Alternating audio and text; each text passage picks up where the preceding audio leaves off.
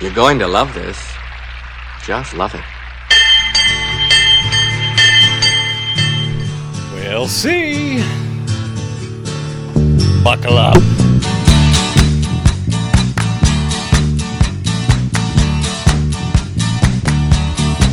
Well, I don't know why I came here tonight. What did I got know? the feeling that something ain't right.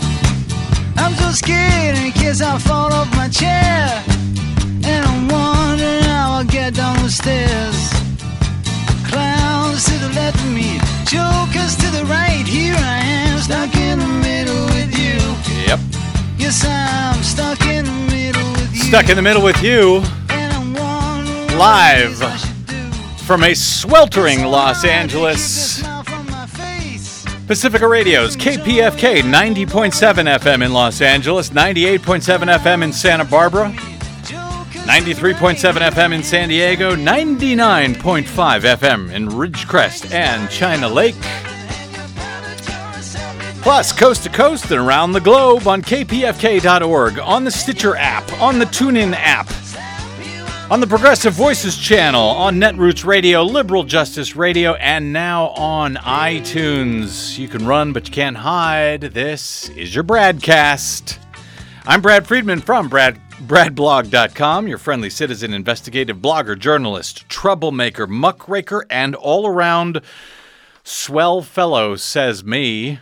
And oh, by the way, happy Racism Month. I had no idea. Seems like it comes earlier and earlier each year. Why, it was just Black History Month, and now it's apparently Racist Month. Course, this is America, where every month is Racist Month. Uh, had I known, I would have prepared. Anyway, um, perhaps we should just call it April Fool's Month and be done with it. That would take care of it.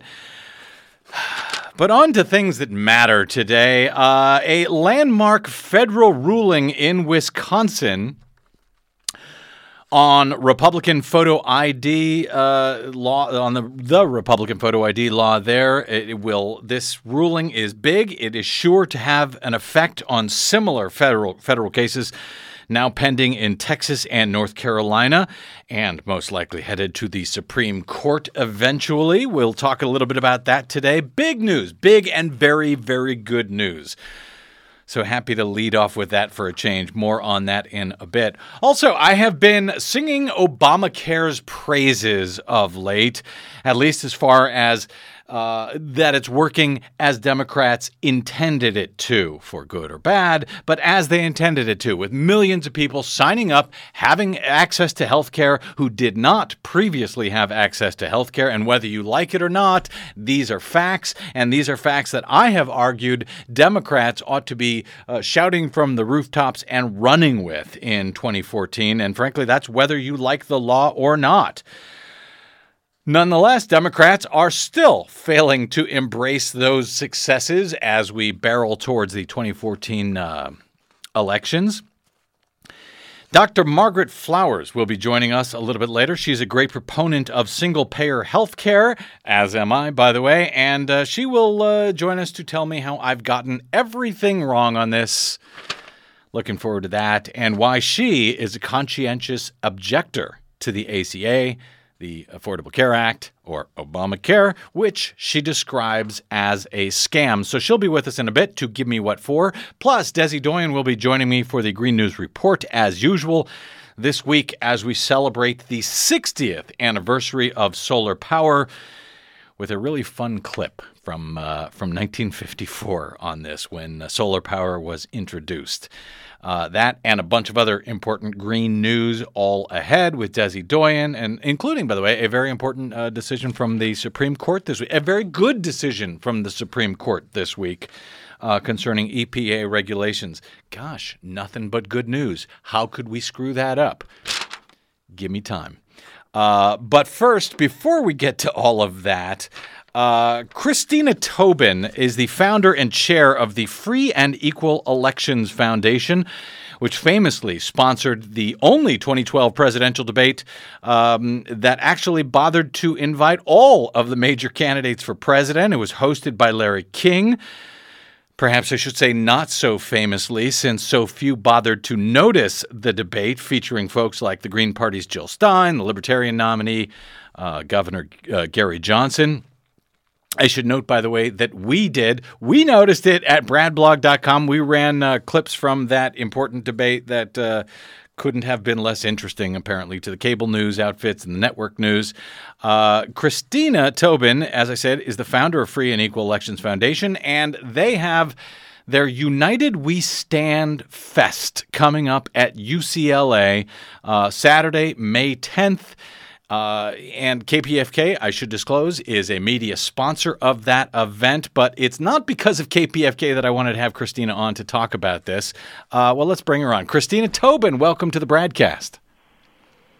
Hi, thank you much for having me. Uh, sure. Uh, really delighted to have you here. Uh, so, give me an idea. What is, before I get to some specific questions for you, what is the United We Stand Fest at UCLA?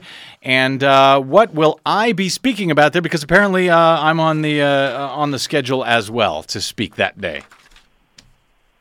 Really excited to have you there. And Free and Equal Elections, uh, we're hosting the United We Stand Fest. Free and Equal, we're a nonprofit, nonpartisan grassroots organization, and our mission is to shift the power back to the individual voter through education. So, what better way to do it than through music and energy and the arts and you know this whole left-right divide? Uh, we need to come together on the bigger issues, whether it's addressing topics like the NDAA, NSA, Patriot Act, and so on, war, drug war. Uh, here at Free and Equal Elections, we're offering that positive, powerful, peaceful flat- platform to do just that. Um, and uh, we'll give folks some more information about that. They can check it out at unitedwestandfest.com. Again, that's Saturday, May 10th. Uh, but Christina, I, have uh, been reading over your uh, your materials. I saw you the other day on uh, Abby Martin's show on RT. Uh, you often talk about taking our government back. take it back from who and for who? Yes, Brad. You know, I'm 32 years of age, and it's my destiny. You know, I, I'm here to hopefully help create a better world. And our government, our system, is controlled by the powers to be a few wealthy or so families who use tools like the two-party system, the Federal Reserve, the Commission on Presidential Debates, and so on. The mainstream media, Hollywood, the list goes on and on, music to intentionally divide us and create needless chaos throughout the world. And I feel it's my destiny to be, I guess, at the forefront of this movement. It's a humbling experience. And um, yes, we did host the 2012 presidential debate moderated by Larry King and myself. Over tens of millions of people viewed that. Viewed that. It was top 10 trending on Twitter. And I realized we now have to create a platform. We have to shift the market, create an alternative market not only for the electoral arena where honest candidates can rise and truly have a free and equal chance of winning, uh, but also of the music industry and so on, Hollywood. I mean, we really are at Free and Equal. I think the movement, the world is hoping will rise very quickly, and we sure are here at Free and Equal Elections. And but again, I, am trying to figure out. Uh, you you talked about taking our government back, back from who and yes. back for who. Well, I mean, from the powers to be, uh, some say wealthy families out there, whether it's the Rockefeller, Rothschilds. You know, I don't like to point fingers. I just like to fix it. Mm-hmm. And we, the people, it's for us. You know, creating a bigger movement outside of the two-party system of honest candidates. And I think this movement, I foresee this movement igniting people engaged in the voting process, recognizing, you know, voter ID fraud isn't really the issue. It's election fraud. You know, from the gerrymandering to the um, uh, to uh, electoral uh, topics, you know, that we need to address. Um, that we need to come together and address that. You know, from closed soft so, soft software software that is, excuse me. Um, we're here to ignite an intellectual movement. Uh, the revolution will not be televised; it will be mobilized, and uh, we are excited to become that vessel of information. Christy, and of course, yeah. Stand Fest is one of many things we have going on. And uh, Christina, you talked about in the uh, 2012 debate, uh, you had um, uh, Green Party's Jill Stein participated, uh, Libertarian nominee uh, Gary Johnson participated. Who else participated in the 2012 debate? Um, we had Virgil Goode uh, with oh, the yeah. Constitution Party and Rocky Anderson with the Justice Party. And I want to also uh, mention the Electoral College is another huge issue, voter fraud, election fraud, that is. But those were the four candidates uh, that we had, and I can't wait to open it up more. There are over 30 candidates that ran for president, but you know, I recognize that we need to take it beyond the debates at Free and Equal. So we do anticipate uh, that we will be doing lots of debates throughout the U.S. We'll also do anticipate free and equal courses will evolve throughout all universities throughout the U.S., teaching our kids from within the system. And of course, uh, uh, we'll be launching an election assistant that will list every single candidate uh, running for office, whether they're Democrat or Republican. I do foresee a huge shift towards independence rising um, uh, for uh, office in 2014, 16, and taking our government back. And I do see money in politics fading away as well. This movement is about bringing out accountability uh, throughout our government, and that is something that the people are really desiring. I feel more than ever. Christina, when it comes to um, since we're talking about independent candidates and when it comes to you know so-called third-party candidates i personally have long decried this uh, wasted vote theory that you hear so often you know in an election year oh i don't want to vote for a third-party candidate because i'll be wasting my vote as if you get a prize for picking the winner of the election or something. It's not a wasted vote. You vote who you want to vote for, or frankly, don't vote at all if you don't want to. So, uh, you know, the idea that uh, voting for someone who's other than an R or a D is a waste seems uh, like a self defeating uh, uh, theory propagated by, of course, R's and D's. But now I don't know which of the two major parties, if either, uh, that you happen to lean towards. And frankly, I don't really care. But what do you say to people who charge that support for various independent and third party candidates only helps? The other major party uh, that you may not lean towards. You know, Republicans, if you vote for a Libertarian, uh, Democrats, if you vote for a Green. Uh, what do you say to that uh, criticism? Well, I would say as far as parties, I'm truly an independent. You know, said, let's not seek the Republican answer, the Democratic answer, but the right answer. And I worked nationally for Ralph Nader in 2008 in getting him on the ballot, an independent that ran for office. I don't necessarily believe in all his views, but I believe in more voices and more choices. So as far as the party system, even third parties, I personally feel that even as third parties become larger, they inevitably become infiltrated at the national level because parties attract people who want power. So independents are the future. The whole wasted vote theory, if and when we have a platform, and I believe free and equal elections is going to be just that, uh, that makes it easy for people to know what candidate they're voting for, and they can't hide behind super PACs and money in politics. And again, our election system will achieve just that. Um, the whole wasted vote theory, the election fraud problem is an issue. Uh, is our vote counting as it should? Probably not. Is that going to change? Yes. And I always like the message don't give up. If you give up, the system wins. That's what they want, and we cannot give up. I am relentless. I am a very realistic uh, optimist, and you know what? There is no other way because the other way is a scary way. And um, I realize what I'm doing and putting my face out there and being a part of this movement. But for me, there was no other choice, and I really hope uh, people get to check us out at free and equal, freeandequal.org. And I will not sell out to the big corporations. We're working with socially conscious uh, companies like David Bronner's Magic Soaps and Nature's Orga- Nature's Food Organic, and the list goes on and on. Marley's Coffee now, and Ben and Jerry's. They've gone non-GMO fair tra- trade. They're transitioning. So these are the kind of companies that are supporting us as well as a individual. And, and what do you say to uh, folks, because you talk about not giving up? There's a lot of people out there who say voting makes no difference. The system is rigged for the two party duopoly anyway. Uh, why bother? Why encourage them by voting? Uh, do you think people should vote or should they sit out? I, you know, I, I support whatever, frankly, whatever they decide to do. My opinion is you're handing it to the bad guys, whoever you may see as the bad guys, when you don't vote. Uh, but what about those people who are checking out of the system, saying uh, voting doesn't matter, elections make no damn difference at this point?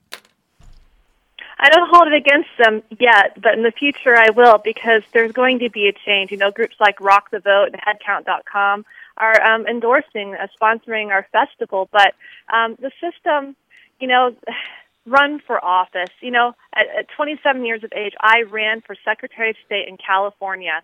And I was forced to run as a libertarian because it took, you know, 300 signatures versus over 100,000 signatures to run as an independent.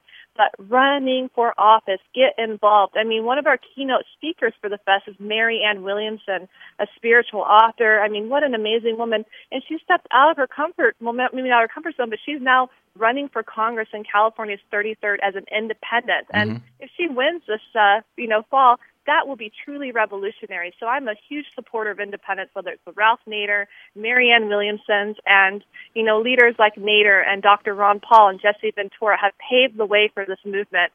And I've been an advocate for addressing electoral fraud for 15 years, since 17 years of age, when I saw my dad wrongfully knocked off the ballot in Illinois for governor as a third party candidate.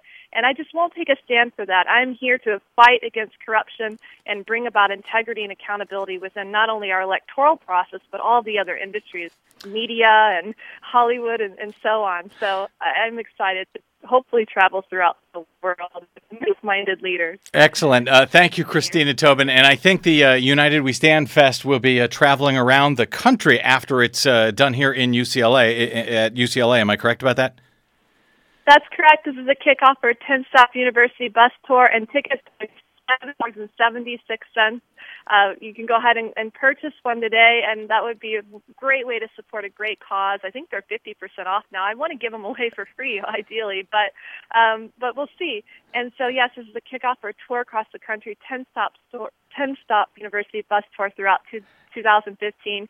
We are here to stay, and I'm so happy to have you be a part of this, Brad. And as you mentioned before, Larry King's a keynote speaker, Public Enemy, Chuck D, a Public Enemy, Professor Griff, DJ Lord, amazing guys to Amber Lyon, to Sean Stone, Oliver Stone, son to founders of Wu Tang Clan, Immortal Tech, Brother Ali. I mean, the kids are going to love this, and and we have just such an amazing roster. David Bronner, Bronner's Magic Soaps, Ben and Jerry's. I mean, such a diverse. Ice cream? Will there be free ice cream? there will be free ice cream. There will be free soap. There will be right. Marley's coffee. There will be nature organic food. All right. It's really awesome. Then I'm coming. And your phone broke up a little bit when you said that the tickets were $17.76. Smartly done. Uh, check out uh, UnitedWeStandFest.com uh, and freeandequal.org, where Christina Tobin is the founder and chair of the Free and Equal Elections Foundation. Uh, the event, again, is May 10 at UCLA, and I will be speaking there about something, uh, but come anyway. It'll be really great. Christina Tobin, uh, good luck to you, and uh, thanks again for what you're doing and for not giving up the fight. Greatly appreciated. Thanks for having me. And uh, Tom Morello and Serge, you're invited. So I hope they can make it out. And lots of love. I love you, KPFK. You rock. Well done, Christina. Thanks a bunch. We'll see you in uh, a week or so. Okay, uh, yeah. See, we fight for elections year round here. It's not just the weeks before election day. It's not just about the politics. It's not just about the horse race. It is, as I've said many times, about the track conditions on which the horses are running. And to that end, uh, as promised, a big, big victory uh, this week up in Wisconsin in a federal court in Wisconsin uh, where Judge Lynn Adelman struck down that state's Republican photo ID, polling place photo ID restriction that was passed by uh, Scott Walker and his Republican uh, bunch of gangsters up there in the in the uh, in the Wisconsin legislature. That law had been challenged at the state level. It had lost at the state level. It's currently pending before the uh, the state uh, Supreme Court up there. It had lost under the uh, state constitution. This, however, this ruling was in federal court, and this is important uh, for the entire country. There are currently federal challenges against uh, photo ID restrictions passed by Republicans down in Texas and in North Carolina. Uh, under the Voting Rights Act's Section Two, and the reason why this uh, this this ruling in Wisconsin yesterday was so important is because it is the first time a polling place photo ID law has been struck down under Section 2 of the Voting Rights Act. Prior to this, uh, these laws had been challenged, uh, for example, down in Texas uh, by the federal government. They had been uh, uh, struck down previously under Section 5 of the Voting Rights Act, but that is the section of the Voting Rights Act that the Supreme Court killed last summer. Gutted, essentially gutted that section. Section 5 allowed uh, challenges to these laws before they were enacted.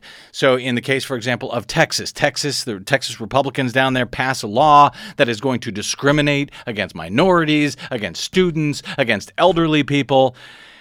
And then they have to go and show how that won't be the case to the Department of Justice, who looks at the uh, Texas statistics and finds out whether this law will be discriminatory or not before that law is put into place. That was Section 5.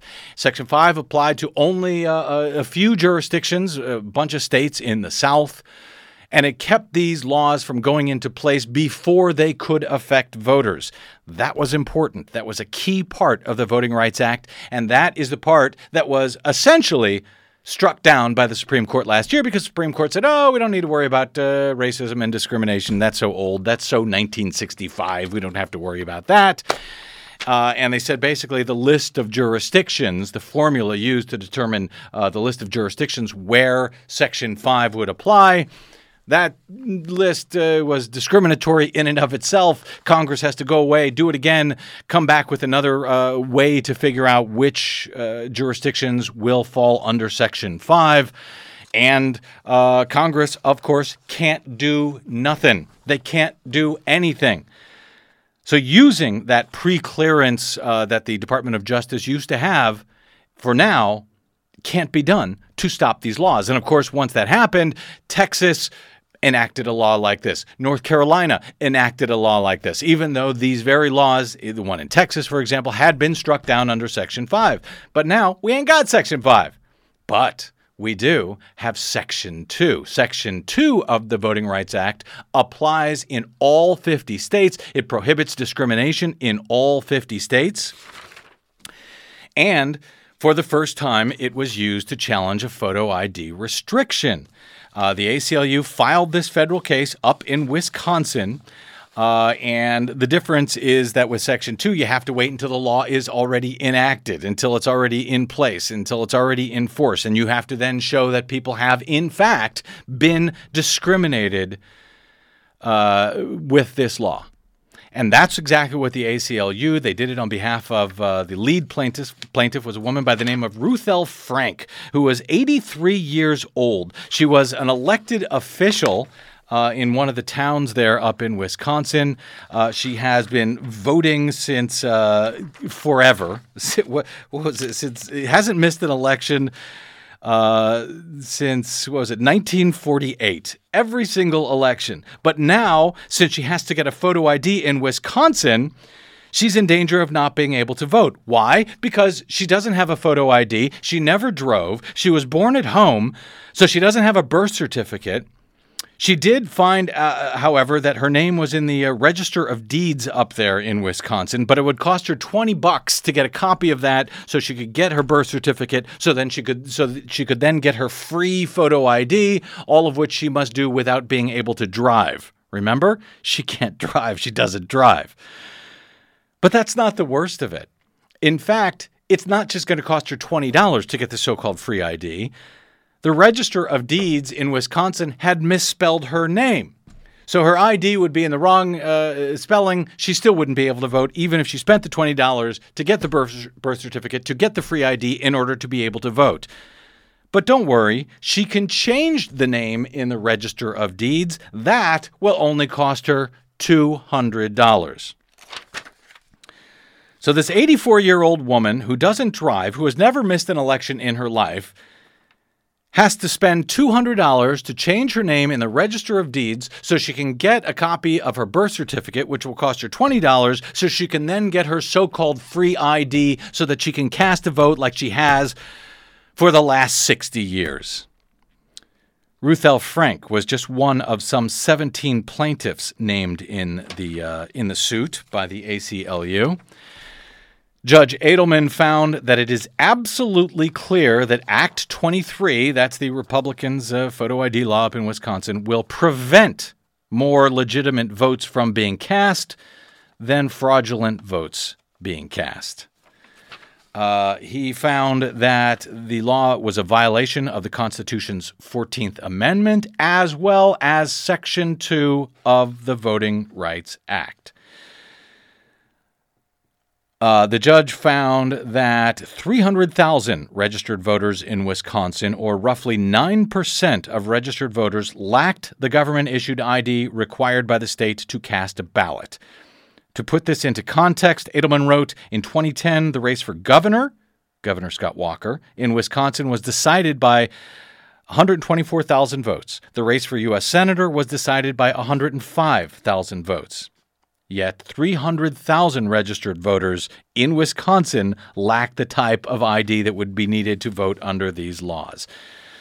Uh, thus, he wrote, the number of registered voters who lack a qualifying ID is large enough to change the outcome of Wisconsin elections. And this is the case everywhere. This is the case in all of these uh, cases. And frankly, even if it uh, wouldn't affect enough voters to flip an election, it shouldn't affect any voters. Why are any voters having their rights removed when we are not protecting some other greater interest, like, oh, voter fraud, which, as the judge found, there was no uh, voter impersonation fraud that would have been deterred in the state of Wisconsin in recent memory by this uh, by this law. But, uh, by the way, uh, Scott Walker, the governor there, happens to be facing election re-election in uh, 2014. He has said that this law, if it was um, not, uh, as I said, it was the state court had already found it unconstitutional according to the state constitution. He said if the Supreme Court upheld that ruling, this would be the only issue, quote, pressing enough to call for a special session of the state legislature to rewrite the bill because it was such an emergency. Scott Walker really, really, really needed this law back in, in place before the 2014 election. Well, that just got a hell of a lot harder because now it's not only a violation of the state constitution, it is, according to this district, uh, federal district court judge, a violation of the federal Constitution, the 14th Amendment, as well as the Voting Rights Act, which uh, Section 2 can now be used uh, to, to, overturn uh, these photo ID laws. Undoubtedly, this, uh, this law will be, uh, this, the ruling yesterday will be challenged uh, on a higher, at a higher court on appeal. As I say, similar cases are now being brought against uh, photo ID laws in North Carolina, in Texas. The ACLU uh, also has a federal case against the Arkansas photo ID law, which was just struck down last week, also by a state court down there in Arkansas under the Arkansas uh, constitution. So uh, we're going to see more on this in the days ahead. But this is undeniably an important uh, uh, ruling a landmark ruling and uh, may very well be a precedent setting ruling that is going to affect these uh, laws in states. All 50 states in the union. Uh, so, way to go, Wisconsin. Some good news for a change. Let's hope it continues that way. But uh, for now, uh, we'll take that victory in Wisconsin on Wisconsin.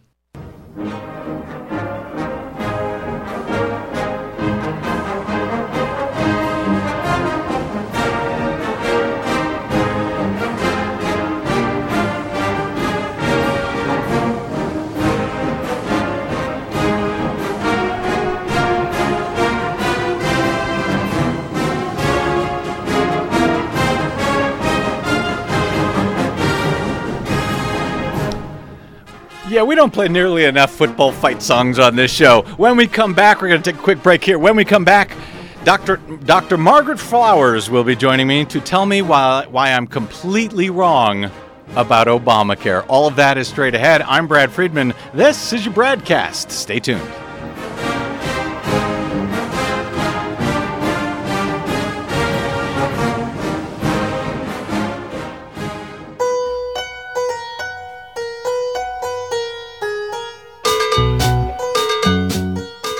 Bibliocracy, biblio, book, crassy, rule, where books rule. The ink is black, the page is white. Like my theme song, the ink is black, the page is white, together we learn to read and write. Fiction, nonfiction, poetry, I share the best of what I read. Writers you know, some you should. The words stand out so clear and bright. Wednesday nights at 8, Bibliocracy on KPFK.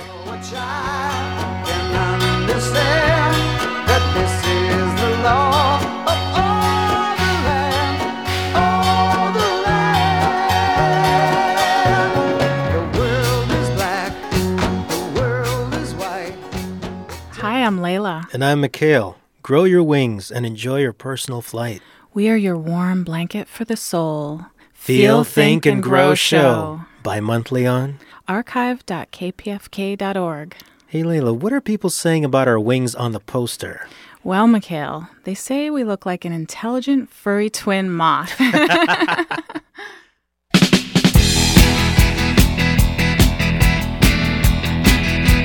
Whoa, doctor, doctor, give me the news. I got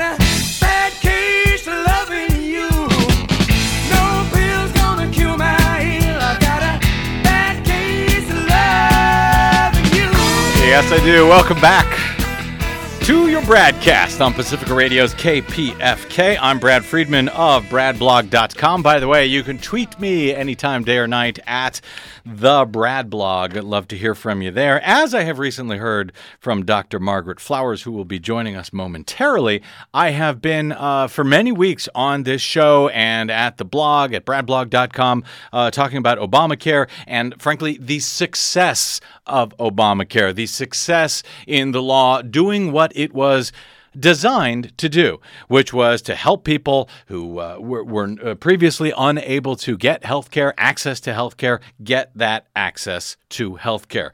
Uh, millions, 15 million, I think we're now up to between uh, the, the exchanges, the expansion of Medicaid, uh, kids who can stay on their parents' uh, plan.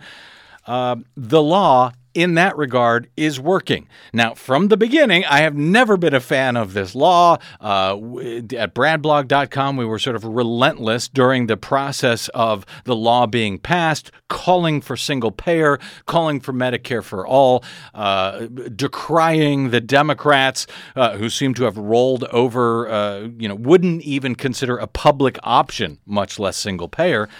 Yet, now that the law is in place, I've talked about it on the show, it's going to save me about 3600 bucks a year. Um, a lot of people I know who couldn't get uh, health insurance before can now get it. So, on that level, I think it's successful.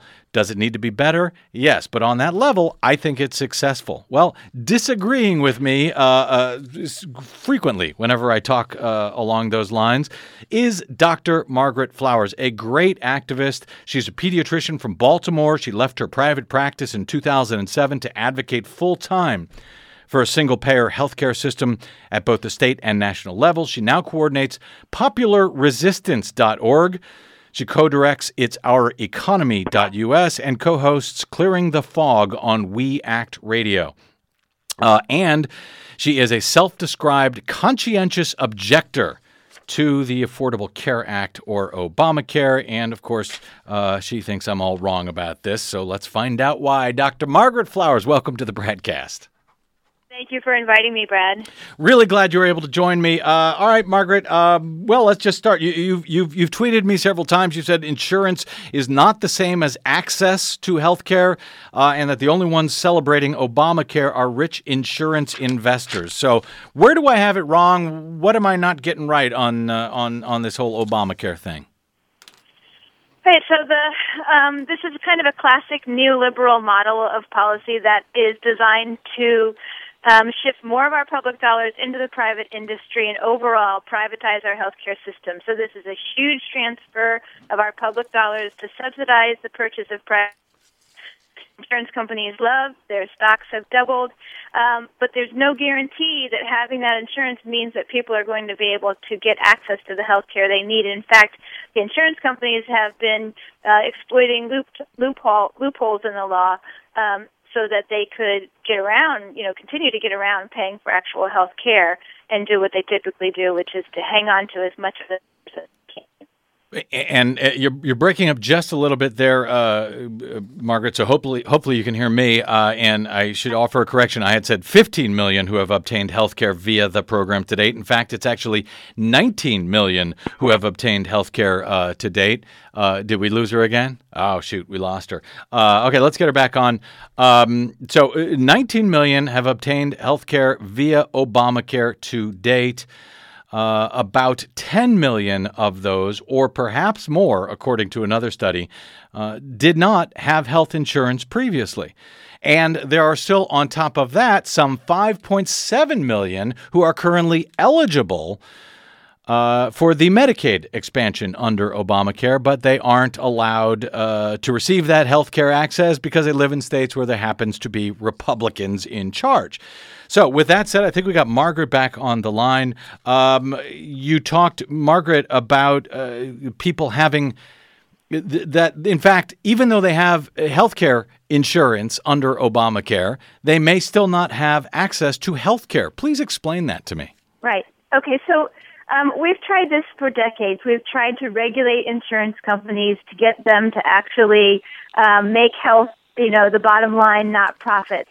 It's not possible to do. Every time we try to regulate them, they find ways to get around that. So, um, for example, in this uh, health law, it says that you can't deny policies to people with pre-existing conditions. So that sounds great and everybody's celebrating, but in reality, what the insurance companies are doing is they're leaving out major medical centers, leaving cancer centers out of the plans on the exchanges. So the people who have cancer, if they know about it, they know that that cancer cancer center is not included. They're not going to buy that policy. So it's a way the insurance co- companies avoid people that are sick. Can't they buy Um, one? but can't they buy a different policy uh, that that does include that particular cancer center in that case? they can try to, but you know, you can't buy your policy based on your illness. It just, you know, doesn't work that way. We can't predict what our needs are going to be in the future. And actually, um, there was a study done looking at the Massachusetts exchange, and it showed how different plans were better based on what illness you have. But people aren't sophisticated enough to figure that out. So I think what's one of the worst pieces is what the insurance companies are doing is creating what are called narrow networks that leave out 30% of local hospitals and ultra narrow networks that leave out 70%. So if you get sick and you know, or you get into an accident, you're taken to a hospital, or you need to go to a hospital that's not in your network, you have to pay for all of the care. So basically, what the bottom line is that we haven't changed the behavior of the insurance companies. It's still a game. There's still barriers to care, and even though people have insurance, either because the hospital's not in their plan or because of the out-of-pocket costs they have to pay up front, people in this country are going to still self-ration. They're going to not get those prescriptions filled, not go to the doctor, not get a test or a treatment because of the cost, and that's that's not the solution that we need. And and and I would agree that it is a huge giveaway uh, to the uh, private insurance industry, which, uh, by the way, has no damn business being in uh, the insurance, uh, the, the health insurance business at all. That's right. It's obscene that they are profitizing off of our illness. I couldn't uh, agree with you more on that. That said. If you have 19 million people who are getting health care via this program, 10 million uh, who had no health insurance previously, and a Congress uh, that, uh, frankly, uh, can't do anything at this point, much less make this law better. Uh, isn't this for now? Shouldn't we be trying to fix this law, trying to make it better? Rather than uh, undermining it. I know that you're uh, a conscientious objector. I presume that means you're not going to buy health insurance under uh, Obamacare? I will not buy private health insurance and I won't pay a tax subsidy that's going to be used to go to that industry. I can't be giving my money to the industry that I'm trying to get rid of. Um, but, you know, but so if this law was a step in the right direction, if it was something that could be fixed uh, and made into a system that actually will improve our health care outcomes in this country, allow people to have access to affordable care, allow them to not worry about losing their home or going bankrupt if they get sick, I would support it. But it's a step in the opposite direction. It's actually a piece of legislation that was designed first by President Nixon, and then in the Heritage Foundation, it was mm-hmm. embraced by Newt Gingrich. Mm-hmm. President Bush almost introduced it, the first one. This is a this is a very conservative neoliberal privatization, handing over our healthcare system to the private industries. It's not anywhere a step in the direction that we need to be going, and it's actually undermining our public insurances as well. So um, I can't support that. I think people have been really fooled because it was a Democratic Congress and president that passed this piece of legislation that people think, well, then it must be a step in the right direction, but it just isn't. Well, let me say this. I I completely agree with you on all of those points. These are things that we echoed uh, on this show and at uh, bradblog.com as the law was passing. I don't believe it's the job of uh, you know advocates like yourself uh, to compromise. It is your job uh, and our job, the, those of us who give a damn about this, to call for, you know f- for the enti- for the best plan possible, for the best law possible, which would be uh, some form, I think, of a single payer uh, plan, a Medicare for all type plan, to not compromise on that. Let the politicians compromise. Let them give up stuff. They can't wait to give up stuff uh, in, in exchange. So I understand that call. Uh, to, to not be compromising. That said, now that the law is in place, uh, as a medical doctor, you've got uh, you know 10 million people so far who have access to health care. You say it's not good enough access, it may cost them too much, but they have access to health care. How can you justify, uh, Margaret Flowers, how can you justify being a conscientious objector, telling other people they should not sign up for insurance, they should not have the access to health care that they can now have that they could not have before. How does that how does that make any sense? Well, I never asked anybody to join me in being a conscientious objector. Uh, this was a decision that I made personally, and when other people found out that I had made that decision, they themselves or they knew others who were doing the same thing, and they asked me to go public so that those who were making that decision didn't feel that they were, you know, alone. Um, you continue to say that health people have access to health care, but we don't have evidence of that yet um, that people who have insurance are going to be able to afford the health care that they need. We look at Massachusetts, where um, we continue to see people facing financial barriers to care, medical debt, medical bankruptcy. A recent study showing that even having a high income and being insured was not protective against medical debt. So here we have a system where people have insurance, they have high out of pocket costs. More than 80% of people purchase the lower tier plans um, the, bronze and silver and catastrophic plans that have very high copays and deductibles in this in current economic environment, people just don't have the money on hand to pay those thousands of dollars out before their their care kicks in. And I think one thing to me that seems kind of cruel is that uh, the the the health law requires covering um, preventative services, you know, so you can get screening tests and things to find out if you have a health problem. But then there's no guarantee once you find out that you're going to be able to get the care that you need for that health problem. And I think we have to look at the big picture that this is not controlling our healthcare costs. It's privatizing our system. It's taking us in the wrong direction. So even if some people are helped, that's a good thing. Overall, it's taking us in the wrong direction. Uh, are you in favor of the millions of Americans who now have access to uh, healthcare via Medicare, b- via the expansion of uh, uh, Medicaid, I should say? Uh, 5.7 million still remain eligible for the expanded Medicaid uh, coverage. Uh, I want to say what is it? Three million. Three million have already have access to health care via the Medicaid expansion from Obamacare. Are you in favor of that uh, section of the law? And if so, um, if you're calling this a scam, I presume you'd like to see it repealed. Does that mean you would like to also see these millions of people who are uh, have at least Medicaid that they should lose their insurance? Uh, You know, I don't advocate for anybody losing anything that they have right now, but I think that we've got to understand what's going on. And and the reason that you know we wrote, I think you're referring to an article that we wrote, maybe that called um, "Calling Obamacare a Scam," is that people were fooled into giving up their power during this health reform process. Uh, people were told that this is what's on the table, and there were a lot of progressive groups and labor unions, and there were tens of millions of dollars spent to divert people's attention away from fighting for what 80% of Democrats and two thirds of our population already supported a Medicare for all. There was a, people did not realize because of all of the misinformation that fighting for a public option was a, was a ruse. In one, you know, on one hand, it was never meant to be in the final legislation, and it wasn't a solution. On the other hand, it wouldn't have worked to solve our healthcare crisis. So what's important right now moving forward is that we understand that to get real health reform, we're never going to we we shouldn't wait for it to be put on the table. We have to put it on the table and we've got to understand what actually works and what doesn't.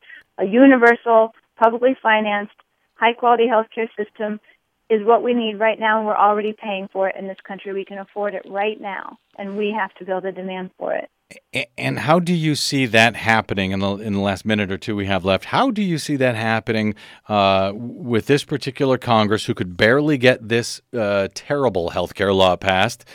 How do you see a, a, a better, a single payer system getting passed, whether it's right now or anytime in the near future in this particular uh, in this particular Congress that is deadlocked, can't even raise a, a, a minimum, can't even have a discussion about raising um, uh, the minimum wage, as uh, Republicans uh, killed the ability to even debate the minimum wage uh, this afternoon. How do you see that moving forward?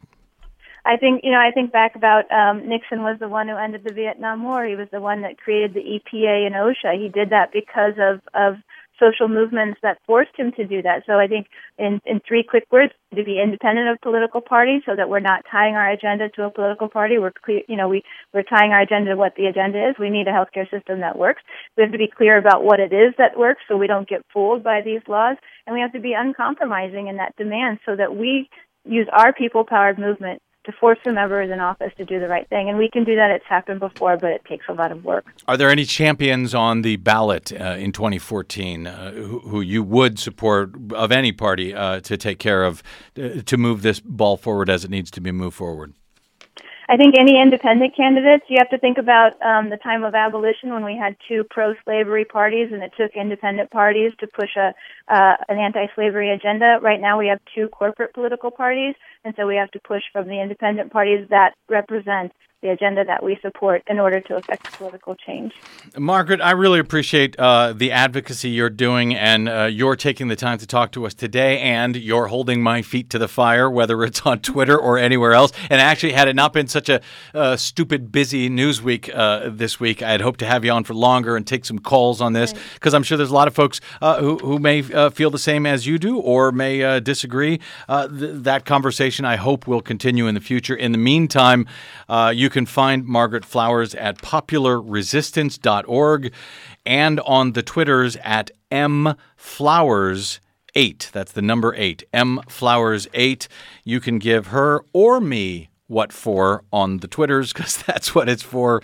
Uh, Margaret, really appreciate you joining us here today. Thank you so much for having me, Brad. All right. Dr. Margaret Flowers, check out her work at popularresistance.org and on Clearing the Fog on We Act Radio, which she co hosts with uh, Kevin Zeese, another great activist who's been on here uh, on this show many times.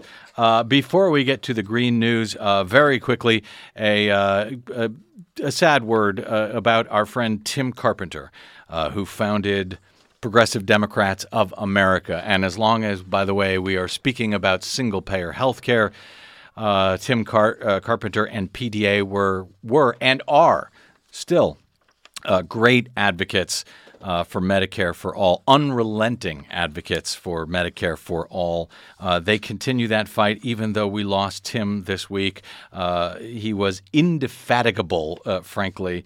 Uh, his his work uh, with PDA. Uh, in addition to what they did on uh, on Medicare for all, they fought against every goddamn war in this country uh, that this country was involved in. They fought for peace, and uh, closest perhaps even to my heart was the fact that PDA was relentless and is relentless uh, in their fight for election integrity. Uh, very sad that we lost Tim Carpenter. He was amazingly kind uh, to me and an amazingly hard worker and a great advocate, a great progressive advocate for this nation. You can learn more about Progressive Democrats of America, which will continue on at uh, pdamerica.org. Tim, thank you, buddy. Sorry we lost you. All right. Let's do some green news.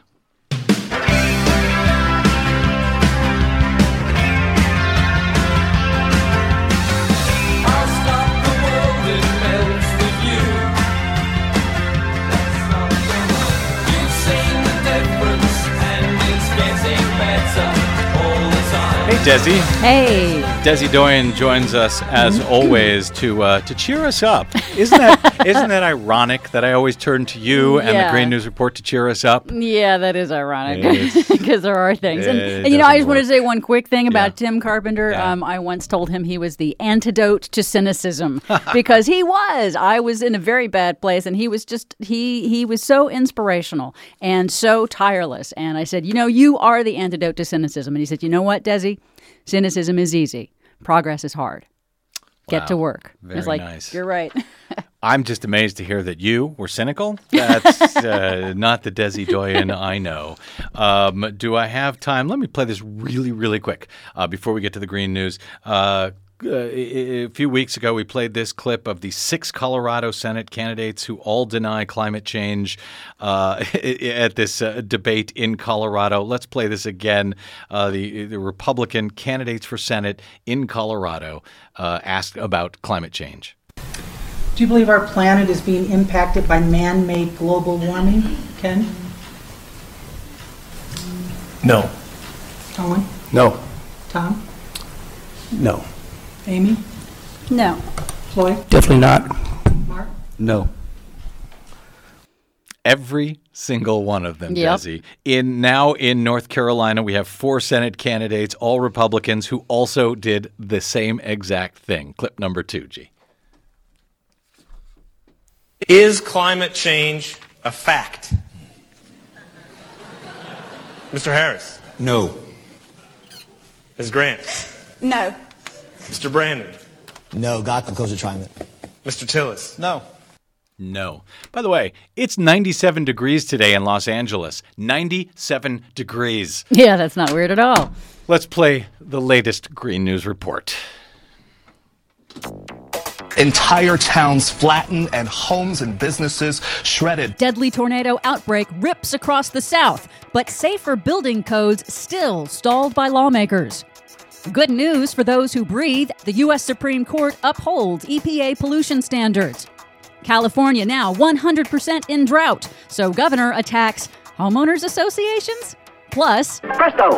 The motor starts running with the efficiency of an automobile, and nothing is used up but the sunshine, which is free. Well, I'll be darned. happy 60th birthday, solar energy. All of that and more straight ahead from BradBlog.com. I'm Brad Friedman. And I'm Desi Doyen. Stand by for six minutes of independent green news, politics, analysis, and snarky comment. It's only a matter of time now before we learn that solar power relies on clubbing baby seals. Of course it does. Am I right, ExxonMobil? This is your Green News Report. Those shiny panels are made from the gleam in their eyes.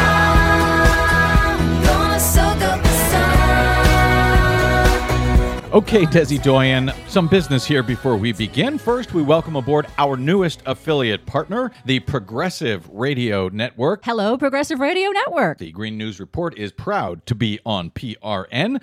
You can check them out at prn.fm or listen to the Progressive Radio Network on TuneIn. Number two, all this week in Los Angeles, it is in the 90s. That is 20 degrees higher than the average high for this time of year. Global warming? Don't know. Why worry?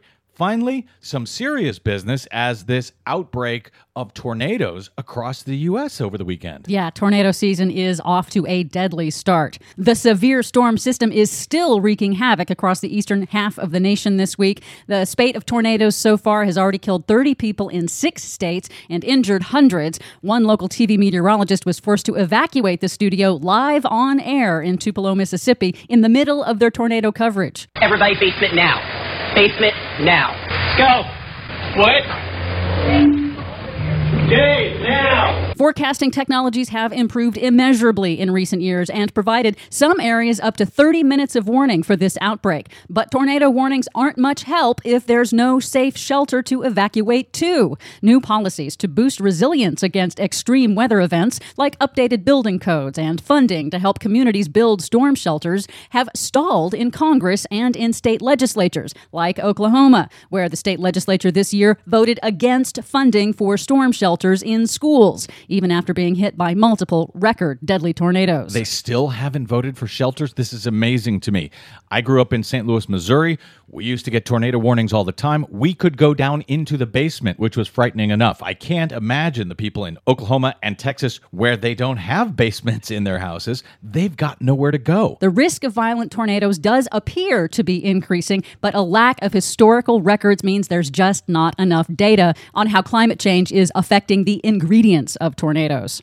The U.S. Supreme Court on Tuesday upheld a critical clean air standard that will protect people in 28 states from toxic air pollution. The justices upheld the EPA's cross state air pollution rule that requires polluting power plants in the South and the Midwest to reduce their toxic smog that blows across state borders into downwind states. Two justices, Scalia and Thomas, were both against this. Apparently, they feel it's fine to pollute the air in one state and let it go to another state. And hey, that's your problem. Record drought intensifies in California. Tell me about it. Governor Jerry Brown has issued a second drought disaster declaration after the U.S. Drought Monitor declared 100% of the state now officially in moderate to extreme drought. While the drought is raising food prices and intensifying conflict between farmers and the fracking industry over water usage, Governor Brown reserved special criticism for homeowners associations, telling them to stop levying fines against homeowners whose lawns have turned brown because they refuse to waste the state's drinking water on watering their grass. During the worst drought in recorded history in California. right. Got it. Finally, Well, the science boys have come up with a sunshine kick that makes electricity out of your sunlight. You mean the solar battery? Yeah. Doc, that's big news.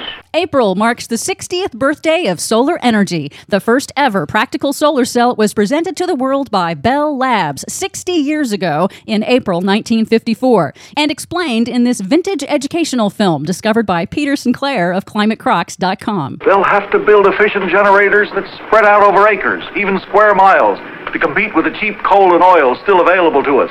The answer must be sun power from our Mr. Sun. Yep, even in 1954, they foresaw conflict with cheap fossil fuels. Now, the solar industry is booming around the world and almost equal to or cheaper than fossil fuels in generating electricity. It's a great little uh, video, a great find by Peter Sinclair. We'll have the entire clip up at our website, greennews.bradblog.com, and it stars Eddie Albert of Green Acres fame. A very young Eddie Albert. Indeed. For Hilarious. much more on that and the stories we couldn't get to today, please check out our website at greennews.bradblog.com. Find us and follow us on the Facebook and the Twitters at Green News Report. From bradblog.com, I'm Brad Friedman. And I'm Desi Doyen. And this has been your Green News Report. Fresh air. Times Square. You are my wife. Goodbye, City Life. Green Acres, a Filmways presentation, darling. uh, people of a certain age will get that. Definitely. You're saying you're old, aren't you? Yeah, I am. Yeah, you're kind of old. Uh, you can uh, download our Green News reports anytime via iTunes, Stitcher, or TuneIn. We do two of them a week. We only get to play one of them here, so uh, please stop by iTunes, give us a good review if you if you don't mind when you download all of our shows. Coming up tomorrow on the Green News Report. Oh, yeah, we'll have the oil train derailment that exploded and caught fire and dumped oil into the river in downtown Lynchburg, Virginia, and also uh, an explosion in Texas at an oil well that killed two people today, unfortunately. Banner day for oil. Thanks, fossil Yeah, fuels. thanks, Fossil Fuels. Uh, well done. Uh, thank you, Desi Doyen, our producer. My thanks to our soundboard operator, G. Of course, to my guest, Christina Tobin of freeandequal.org, Dr. Margaret Flowers of popularresistance.org. Stay tuned for Jon Wiener and the 4 o'clock report. He will be joined by Sandra Tsing Loh, the mad woman in the Volvo, and her year of raging hormones. Tune in to find out what that's about. Uh, we'll be back with you soon. Until then, you can always find me on the Twitters at the Brad Blog and, of course, at bradblog.com. Good night, America.